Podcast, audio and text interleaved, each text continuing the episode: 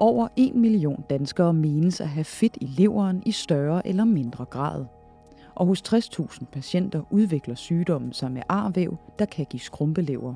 Selvom risikofaktorerne er kendte, kan der gå mange år, før tilstanden opdages. Jo flere af de her komponenter af det metaboliske syndrom, du ligesom opfylder, jo højere er din risiko for at udvikle skrumpelever på sigt. Men hvordan finder vi de rigtige? For vi kan ikke henvise en million danskere med, med fedtlever ind til sundhedsvæsenet, så vi bliver ligesom nødt til at finde ud af, hvordan vi finder de rigtige. Den gode nyhed er, at livsstilsændringer kan gøre en forskel, men mange patienter har nederlag forbundet med netop vægt, kost og motion med i bagagen. Du lytter til Ugeskriftets videnskabspodcast. Mit navn er Mie Brandstrup.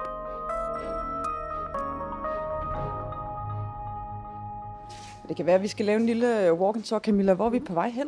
Ja, vi er på vej hen i et lille lydlokale, så vi kan få optimeret lyden bedst muligt. Ja, fordi I har jo faktisk også podcast her på OUH. Det har vi. OUH Talks, som meget, meget kort øh, giver en masse viden til øh, ja, patienter og pårørende omkring, hvad der foregår her på OUH. Vi er et værtshold på en 4-5 stykker, som, øh, som laver de her podcasts med alle de helt kloge hoveder herindefra. Jeg hedder Camilla Dalby Hansen, og jeg er læge og phd studerende på Center for Leverforskning på Odense Universitetshospital, hvor vi også sidder lige nu.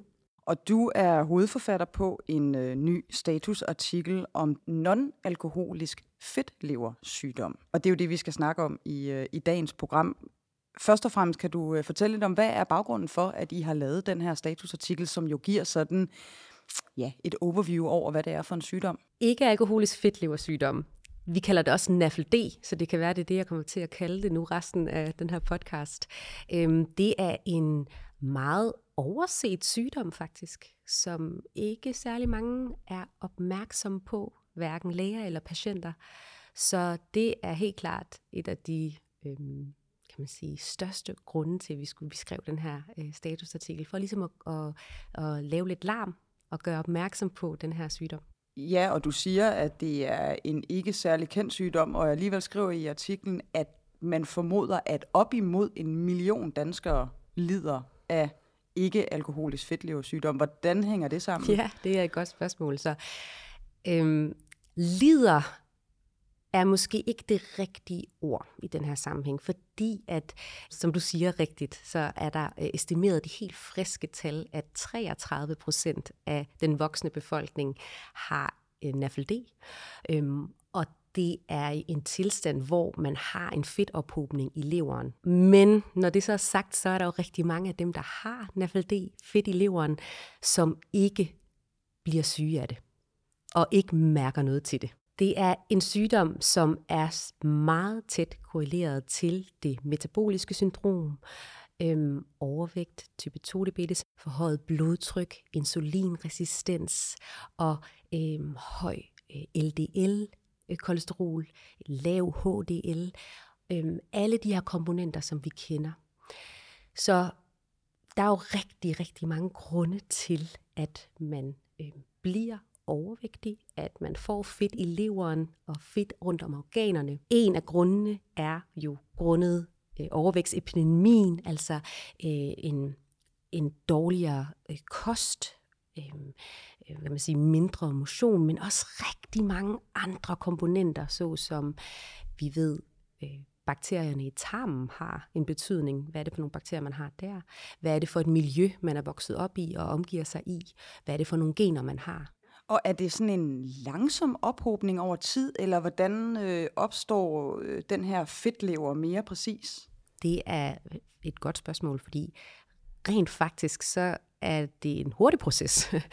det har måske ikke lige øh, forestillet sig, altså fordi øh, overvægt er jo noget, der stille og roligt kommer over noget tid og opbygger sig stille og roligt, hvor fedtlever egentlig kan komme ret hurtigt over en weekend, hvis man har øh, spist rigtig meget og, og, øh, og kan man sige spist på en lidt mindre hens, hensigtsmæssig måde. Og især hvis man så også øh, har et alkohol, øh, et, et, eller kombinerer det med et alkoholindtag også, så, så kan man hurtigt få fedt i leveren. Så det er egentlig en ret hurtig og dynamisk proces, så det kan også hurtigt øh, øh, forsvinde igen, hvis man så øh, lever normalt og kommer tilbage til sin normale rytme efterfølgende.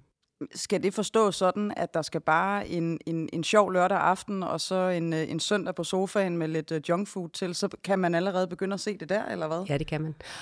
Og så hos nogen forbliver det så. Ikke? Øh, og, og ikke bare lige en, et kort respons, men, men noget, som, som bliver ved med at være der, ligesom øh, overvægt, øh, øh, så, så bliver fedten ligesom ved med at være inde i leveren. Og, og hos nogen ved vi, at det ikke bare forbliver fedt. Der begynder at ske en betændelsestilstand øh, og, og en inflammationsproces, som vi kalder øh, ikke-alkoholisk steatohepatitis, NASH.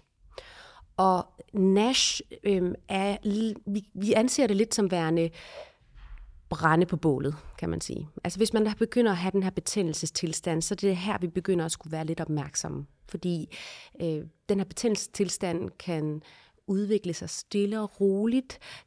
Øh, når der er betændelse, begynder der at danne sig noget arvæv, og den her arvævsproces, det er den, vi er, er bange for. Ja, og, og det du øh, beskriver der, fortæller I jo også om i artiklen, de her faser, der ligesom øh, er. Øh, er der mere knyttet til i forhold til, hvordan øh, sygdommen udvikler sig, altså fra noget, som, som du siger, kan opstå relativt hurtigt og gå væk af sig selv, og så til en mere blivende og potentielt også alvorlig tilstand? De fleste, de kommer aldrig til at udvikle noget af betydning. Når det så er sagt, så hvis du har fedt i leveren, så er din risiko generelt set øget for at have kardiovaskulære problemer og få type 2-diabetes. Din risiko for alle de andre øh, sygdomme øges, såsom også kræft.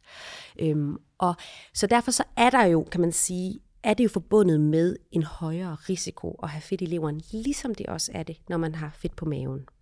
Men hvis vi kigger på selve leversygdommen i sig selv, så er øh, rigtig mange af dem med fedt i leveren får aldrig leversygdom, som bliver et problem. Men omkring 6% af dem, der har fedt i leveren, de begynder altså at udvikle arvæv, hvor det kan have betydning.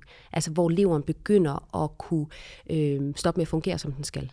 Og, og det kan godt være, at vi kun snakker 6 procent, men det, når der er så mange mennesker... Jeg skulle lige til at sige, når det er ud af en million, så er 6 procent jo lige pludselig også ja. et tal, der er til at tage at føle på. Det er nemlig det. Så vi estimerer, at omkring 60.000 danskere har arvæv i en sådan grad, at det vil være godt for dem at blive, blive henvist, eller i hvert fald lige få det tjekket ud. Ja. Når det så er sagt, så er der stadigvæk nogen, der har rigtig mange komorbiditeter, som ikke får skrumpelever. Og der er også nogen, som ikke har særlig mange komorbiditeter, men som udvikler skrumpelever. Så vi ved ikke, hvem er det, hvem er det, der, der, der udvikler det? Hvorfor er det lige præcis den person? Og det er det, der gør det svært. Fordi vi vil jo gerne have fat i de her mennesker. Vi skal finde dem tidligt. Vi vil have dem ind hos os, så vi kan hjælpe dem. Men hvordan finder vi de rigtige? Og for at komplicere sagen yderligere, så har fedtleversygdom i sig selv ikke nogen symptomer. Derfor bliver mange tilfælde først opdaget meget sent i forløbet, 75 procent af patienterne bliver først diagnostiseret, når de har udviklet skrumpelever eller kræft i leveren. Hvad vi kan se, så er der ikke mange symptomer, før at vi er rigtig langt i sygdomsprogressionen. Desværre. Det er jo noget af det, vi også prøver at understrege i artiklen. Vi skal, når vi ser de her mennesker, der har øh, mange risikofaktorer, eventuelt også har et alkoholoverforbrug, så skal vi, der er nogle klokker, der skal ringe. Og, og vi lægger op til, at alle med overvægt og type 2-diabetes skal have taget en blodprøve, der hedder FIB4, ude ved den almindelige praktiserende læge, som er super god til at udelukke arvæv. Så hvis den er normal, fint, så skal der ligesom ikke ske mere her. Og det er en billig blodprøve, og den er nem at tage. Øhm, som sagt, en blodprøve, den er nem at tage, ikke? og den koster omkring 100 kroner, og den er baseret på nogle helt almindelige blodprøveparametre, alat, asat, trombocytter, og så alderen. Og det er super nemt. Vi har undersøgt også i artiklen, hvor mange af de praktiserende læger kan egentlig tage den her. Det kan alle. Så den er, ullet, den er ligesom rullet ud i hele Danmark. Så vi skal ligesom bare gøre opmærksom på, at den findes. FIB4. Øhm, den skal bare krydses af, og så skal den tages.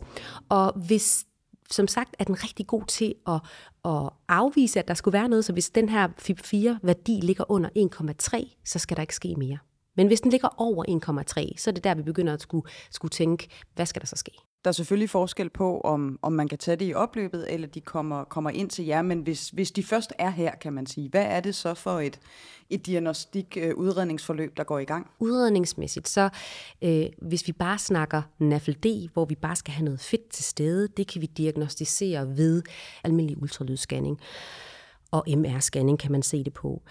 Hvis vi skal øh, diagnostisere det, vi er mest interesseret i, altså arvæv, så er det, øh, kan vi gøre det ved hjælp af øh, elastografi, som er en ny målemetode, som er ret simpel det er simpelthen en probe, vi kan proppe på siden, og den kan ligesom give et mekanisk dunk, samtidig med, at den udsender nogle bølger. På den måde kan vi simpelthen sige noget om, hvor meget arvæv der er. Og den er super god til både at sige, hvor meget arvæv der er, men også, hvad er din risiko på sigt. Hvis den er høj, den her scanning, så ved vi, at du har en, en, en øhm, dårlig risiko.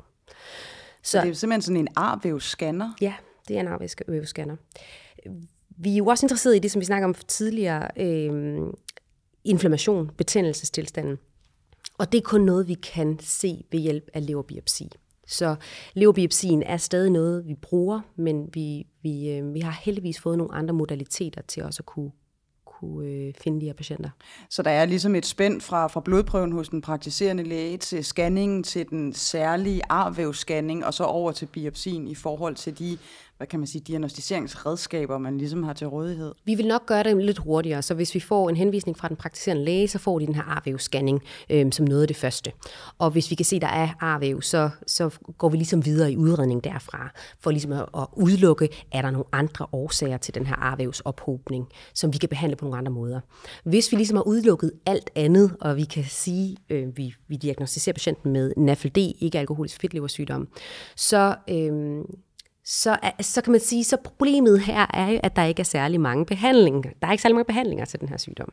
Og det skal vi øh, også øh, snakke om lige om et øjeblik. Jeg vil faktisk lige øh, træde skridt tilbage, fordi vi snakkede jo om tidligere, hvordan øh, fedtleveren overhovedet opstår, men hvordan udvikler arvævet sig? Så når øh, fedten ligesom har været der et stykke tid, og der er nogen, der begynder at få den her betændelsestilstand, så kommer arvævet stille og roligt som respons på det. Så, så betændelsen er med til ligesom at drive arvævsophobningen. Og det kan foregå stille og roligt over mange, mange, mange år, at der kommer mere og mere og mere arvæv til. Og typisk, der er lige kommet et nyt studie, der viser, at over en 15-årig periode, så vil 3% have udviklet skrumpelever. Så det er altså langsomt forløb. Men det siger også noget om, at vi har 15 år til at finde de her mennesker og stoppe det, den progrediering af arvæv. Ja, fordi at det går fra at være, som øh, du indledte med at sige, en, en, øh, en, en sygdom, der rammer et meget stort antal voksne danskere. Man kan gå med den i lang tid, øh, den her fedtophobning, uden at, uden at være opmærksom på det. Det kan gå væk af sig selv. Og så er der alle de her steps på vejen hen til noget, som, som er ret alvorligt. Fuldstændig rigtigt. Og vi ved, at leveren er jo god til at nydanne sig og gendanne sig selv. Så selvom man, man får arvæv, er det muligt at få det arvæv ud igen. Og det er jo noget af det, der har revolutioneret den her verden for os, som øh, bruger meget tid på det, at, at der er faktisk mulighed for at gøre menneskerne raske, også selvom de har en, en vis grad af arvæv.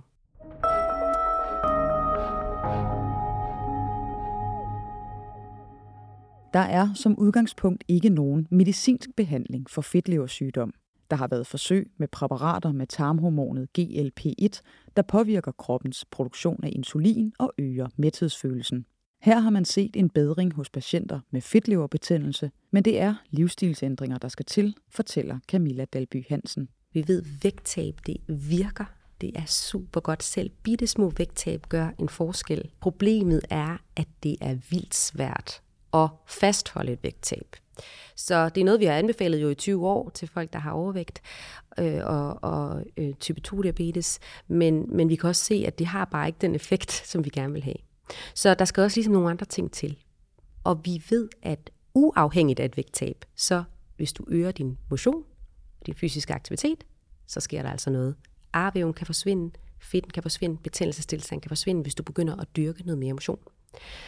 Og så er der altså nye studier, der begynder at vise, at selvom du spiser dig mæt, og du ikke taber dig, så selve kostkomponenterne, altså hvordan du sammensætter din kost, har også en betydning for din prognose, altså hvordan øh, du, øh, du forbedrer din tilstand. Det er også nogle mennesker, som har prøvet og har fået at vide, siden de var 14 år gamle eller unge, at de skulle tabe sig, og at de var forkerte, og at øh, og de har prøvet en masse ting, som ikke er lykkes. Så hvordan er det så at komme ind på, på afdelingen her, få sådan en nyhed, og så få at vide, at nu skal du i øvrigt lige give den en ekstra skalle, det der med at tabe dig, som, som måske har været forbundet med negative oplevelser, nederlag og så videre gennem mange år? Det er meget hårdt for mange af dem. Det er jo noget, som alle øh, eller mange specialer kender til det her, og det er et stort problem. Det er et stort problem for, for alle dem, der har overvægt. Ikke? Altså, der, det er forbundet med så meget andet end tab dig. Lad være med at spise så meget. Bevæg dig mere. Det er nogle ord, der er nemme at sige, men som er vildt svært at efterleve. Og, og selv om, om man efterlever det, så har det bare ikke den samme virkning på alle mennesker. Det er så vigtigt, at vi er med på det sundhedsfaglige. Vi skal forstå, og der er masser af forskning, der underbygger det her, at det handler ikke kun om, at man skal spise mindre og motionere mere. Der er så mange andre ting i det. Studier, der viser, at det er forskelligt fra person til person, hvor meget af kosten du optager, hvor mange kalorier du rent faktisk optager af det mad, du spiser. Der er så stort individuelt respons på mad, og de mennesker, vi ser, der er ikke nogen af dem, altså over en bred kamp, der har et almindeligt forhold til mad. Altså de har fået at vide, siden de var unge, at de skulle fokusere på mad og mad og mad og spise mindre, og de, de er stressede over det her. Ikke? Så mad for dem er ikke noget afslappet. Det er forbundet med sindssygt mange følelser og nederlag og stigmatisering. Så vi bliver nødt til at ændre den måde, vi taler om og til patienterne på. Ja, og det er jo også det, jeg skulle til at, at, at spørge om, og det er måske lidt en, en øm tog for, for nogen det her, men hvordan, øh, hvad fortæller de patienter, der kommer i klinikken hos jer, om den måde, de tidligere er blevet mødt i, i sundhedsvæsenet på, i forhold til de ting, du fortæller der? Ja, de er jo fyldt med skam og skyld, og de føler, at det er deres egen skyld. Ikke? Og det hjælper bare ikke nogen proces. Det er ikke et godt udgangspunkt at de er vant til at fejle, og de er vant til, at det er deres egen skyld, de er havnet i den situation, de er. Det er ikke et motiverende udgangspunkt at starte på. De har prøvet 100 gange at tabe sig, og nu der kommer der en mere og siger, nu skal du tabe dig. Ikke? Så, og hvad skal vi så gøre? Altså det er også svært, for vi har ikke en opskrift. Men der sker meget ved at kunne ændre den måde, vi taler til patienterne på hvis vi øh, måske skal komme lidt væk fra vægt, vægt, vægt, fokus på vægt, og, og måske starte i det små med, hvad er personens egen motivation? Vi skal være måske bedre til at møde patienten der, hvor de er og hvem de er. Så det er ikke alle, der skal have anbefalet, at øh, de skal spise en speciel kost, fordi hvis du nogle af, kan rigtig godt lide at spise øh, meget fedt, og nogle kan ikke lide det. Så vi bliver ligesom nødt til at prøve at spore ind på, hvad, hvad er det for en patient, der sidder over for os. Altså et meget mere sådan individuelt blik på den her patientgruppe, eller bare patienter generelt, som, som har udfordringer med vægt af den ene eller den anden grund. Ja, ja. fuldstændig rigtigt. Du fortalte mig, da vi talte sammen i telefon, at du sådan set er i gang med at lægge sidste hånd på et øh, studie, som lige præcis handler om patienterne, og deres oplevelse i forhold til det her med at komme ind i et sundhedsvæsen, når man ja, har udfordringer øh, med vægt på den ene eller den anden måde? Ja, vi har lavet et stort, randomiseret, kontrolleret forsøg her på Center for Leverforskning på UH med 165 patienter, der har type 2-diabetes og fedtlever. Og så har vi undersøgt to forskellige kosttyper, og hvordan de klarer det på de her to kosttyper. Og den ene kost, det er altså en kost med rigtig meget fedt, low carb, high fat. Og så har vi sammenlignet det med en helt almindelig dansk øh, fedtfattig kost. De har spist den her kost i et halvt år. Vi har lavet leverbiopsier på dem før og efter. Og så kan vi se, at den der low carb, high fat kost har super god effekt. Så hvis man spiser meget fedt, så forsvinder fedten fra leveren. Og det bliver du simpelthen nødt til. Og, ja. og man kan sige, at den der øh, high fat, uh, low carb, er jo sådan en, der også findes i sådan en dameblads uh, udgave, ja. kan man sige. Ikke? Ja. Men hvad er logikken bag det, øh, du lige fortæller der? Ja, det er nemlig et godt spørgsmål. Det virker lidt øh, kontraintuitivt. Men vi ved, at leveren danner selv fedt. Den danner fedt ved at bruge kulhydrater. Så hvis vi sænker indholdet af kulhydrater, så bliver leveren dårligere til at lave eller nylave fedt. Øhm, derudover, så hvis man sænker kulhydratindtaget, så falder øh, insulinresponset, og øhm, den vej igennem har vi ligesom i tidligere forskning kunne se, at der skete noget. Ikke? Så vores, øh, vores indgangsvinkel fra det var, at det kunne godt være, at det kunne forbedre nogle af, af komponenterne i leveren også. Og det har vi så vist, at det gør det. Øhm, det er en kost, der er svær at leve efter for nogen, så vi... Øhm, vi vil ligesom gerne have den her kost som øh, ind på, på markedet som en mulighed til dem, som jeg synes, det kunne være spændende. Noget af det, der var rigtig interessant ved studiet, var, at vi sagde til de her mennesker, I må ikke tabe jer. I skal bare spise jer mætte. Og selvom de gjorde det, så tabte de sig. Og de forbedrede deres blodsukkerniveauer, de, de forbedrede deres lever, som sagt, deres blodtryk og deres insulinresistens. Så øh, det var noget af det mest positive ved det her studie egentlig, fordi det, det ændrer ligesom lidt synet på, at selvom folk de spiser sig mætte, så kan de stadigvæk få nogle gode øh, resultater. Og det kan være, at det bliver lettere for folk i fremtiden så at følge de her kostmønstre.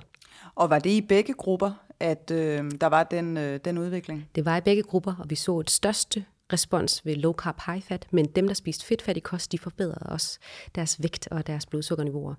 Øhm, og noget af det, der var interessant, var jo, at da vi sagde til de her øh, deltagere, I må ikke tabe jer, amen, deres skuldre, de faldt bare lige 30 cm. Det var første gang, de har fået det at vide i, i hele deres liv. Og, og man kunne bare mærke, at, øh, at det, det gjorde noget ved dem, som egentlig var, det var ret interessant. Det kan også være, fordi de er med i et forsøg. Det skal vi jo også være helt klar over, at når man så er med, og man bliver fuld af læger, og man bliver lidt mere bevidst, og man kommer måske til at mærke mere efter, gud, nu er jeg faktisk med. Så det kan også være, der sker noget der. Men øh, der er forsket i det her madstressfænomen også, og, og hvor man kan se på mus, at hvis man stresser dem helt vildt meget, inden de skal spise, så, øh, så ophober de altså mere fedt. De tager mere fedt på, end hvis man ikke er stresset. Og det giver jo egentlig meget god mening. Øh, så det er der forskning i gang med. Jeg, kan ikke, jeg kender ikke til, til nærmere resultater inden for det. Nu har vi jo snakket diagnostisering og udredning, mulig behandling osv., men dit drømmescenarie er jo sådan set, at man kan forebygge langt tidligere. Vi har talt om, hvor mange patienter det rent faktisk at tale om, hvor lang tid det her det kan tage. Øhm, så hvis man nu skal træde skridtet yderligere tilbage i forhold til at, at sikre sig, at den her fedtlever ikke udvikler arvæv og, og, og alt, hvad der kan følge med, hvad, hvad skal der så til? FIP4. det, vi vil rigtig gerne have øh, FIP4 udbredt. Det er simpelthen en, en super god metode til at finde de her patienter hurtigt, og vi skal have mange flere henvist, så vi kan, øh, vi kan finde dem, vi skal holde øje med.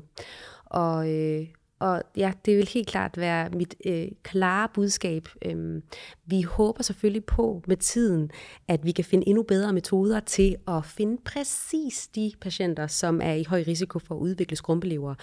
Men lige nu er det FIP4, vi har, og det er en, en god metode. Så øhm, vi siger FIP4 over 1,3, så skal man lige begynde at tænke sig om. Og øh, hvis den er over 2,67, det er lidt irriterende tal, kan man sige, fordi det ligger ikke lige til højre benet, men altså 2,67, hvis den er over det, så henviser I dem lige øh, ind til, øh, til ekstra opfølgning og en, en arvævscanning. Det er en multifaktoriel sygdom, det her, så vi ved, at sådan fedtlever, hvis man har det, så er der lige pludselig større risiko for, at de også udvikler type 2-diabetes. Der er større risiko for, at de får kardiovaskulær sygdom. Og, og det her, det er en del af den pakke. Så lige nu kigger vi på overvægt og, og folk med type 2-diabetes, og vi tænker med det samme kardiovaskulær sygdom. Vi skal også tænke leversygdom. Og det er en del af den ændring, vi prøver at presse ind i, i, øhm, i sundhedsvæsenet. Øhm, lige nu, som det, det er, så, så, øh, så tager man jo et, et bredt øh, blodprøvepanel i forvejen til de her tre måneders checks eller årlige checks, og, og der er nogle af de her leverprøver jo faktisk med i forvejen. Så vi vil ligesom gerne oh, have fifiren ind også, så det bare bliver en del af den normale udredning for de her mennesker, der er i høj risiko. Så hvis man har en patient, der har overvægt, så tager man FIP4. Hvis man har en patient, der har type 2-diabetes, så tager man FIP4, og det gør man årligt på de her patienter. Øhm, vi ved, at folk med overvægt, de har 60% risiko for at have NAFLD. Hvis man har type 2-diabetes, så er det 70%, der har NAFLD. Og hvis man har en kombination, så kan vi komme helt op på 90-100%. Så, så det er det er så lige til på den måde forstået, at overvægt og type 2-diabetes, det er altså nogle af de her gateways til, hvordan leveren har det. Camilla Dalby Hansen, tusind tak, fordi jeg måtte komme på besøg og høre om dit arbejde og din forskning. Det var en fornøjelse.